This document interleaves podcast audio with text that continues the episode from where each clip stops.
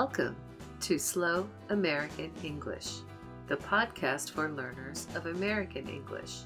I'm your host, Karen Tolliver. This is episode number 67 Miami, Florida. Before we begin, here are some important items. 1. Would you please leave me a review either on the podcast website at slowamericanenglish.net or wherever you get your podcasts. I want to hear from you. 2. Now's the time to buy Slow American English workbooks on Amazon, especially if you live in Germany. Germany has reduced the VAT, value added tax, from now to the end of the year. Buy yourself a workbook today. 3. I want to give a big thank you to my Patreon patrons for pledging a little money every month to keep the podcast going. Your contributions help pay for web hosting and other expenses. Without you, I could not help English learners all over the world. If you are not yet a patron, please visit patreon.com slash slow American English and become one today. Now for the podcast. The city of Miami is located at the southern tip of Florida on the east coast, or eastern seaboard, of the U.S. Just west of the city is the Everglades, a tropical wetlands nature preserve. Before Europeans arrived, the native Tequesta people lived there for over 1,000 years. Miami's name comes from their language. In 1513, Spanish explorer and conquistador Ponce de Leon led the first official European expedition to the area.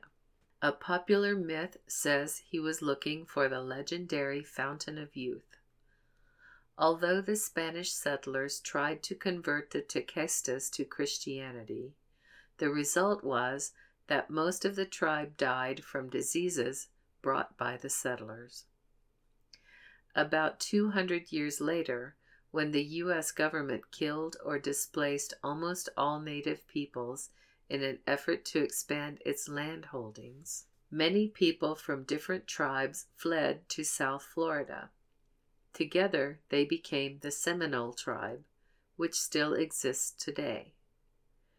The Spanish held the area until 1819 when it was bought by the U.S. government. After this, the Seminoles waged three wars against the U.S., but were not successful.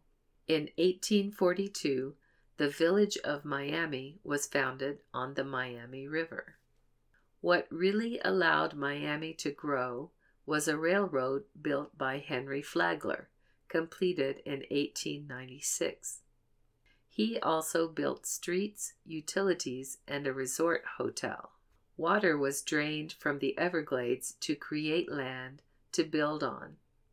Miami quickly became a tourist city and a retreat for wealthy and famous people. This pattern has been repeated many times in Miami's history. Today, in addition to being a major tourist destination, Miami continues to be an important port, with many freight and cruise ships coming and going daily. A well known area of Miami is Little Havana, a center of Cuban immigrant culture. Since Cuba is only 90 miles to the south, Cuban people have been immigrating to Miami since 1959 when Fidel Castro took over. If you ever visit Miami, you must try a Cuban sandwich. 10 miles east of Miami, on a barrier island, is the separate city of Miami Beach. You may have heard of South Beach, which is the southern part of the island. It is known for nightclubs, expensive hotels, celebrities, and partying. The beautiful Art Deco Historic District is in South Beach. There are several other cities in the Miami area that you might hear of, including Homestead, Hialeah, Hollywood, Fort Lauderdale, Boca Raton, and West Palm Beach. You can reach all of these cities by car within an hour from Miami. The main road is Interstate 95, which extends all the way along the eastern seaboard of the U.S. to Canada.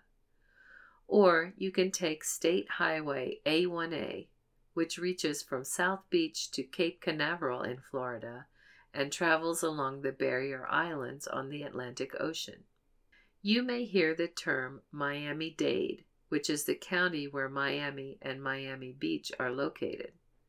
It is also the name of Miami's airport.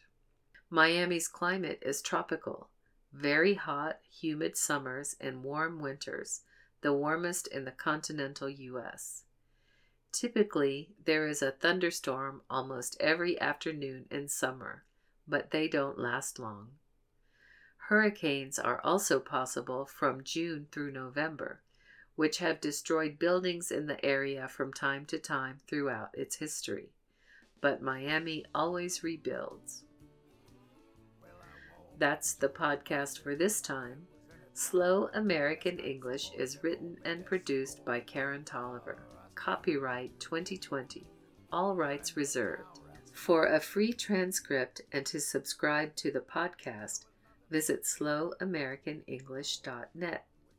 Subscribe to the recordings with any podcast feed reader. Theme music is written and performed by S.W. Campbell and used by permission. Find more music by this artist at soundclick.com slash S-W-C-A-M-P-B-E-L-L. This has been Slow American English. I'm Karen Tolliver. Thank you for listening.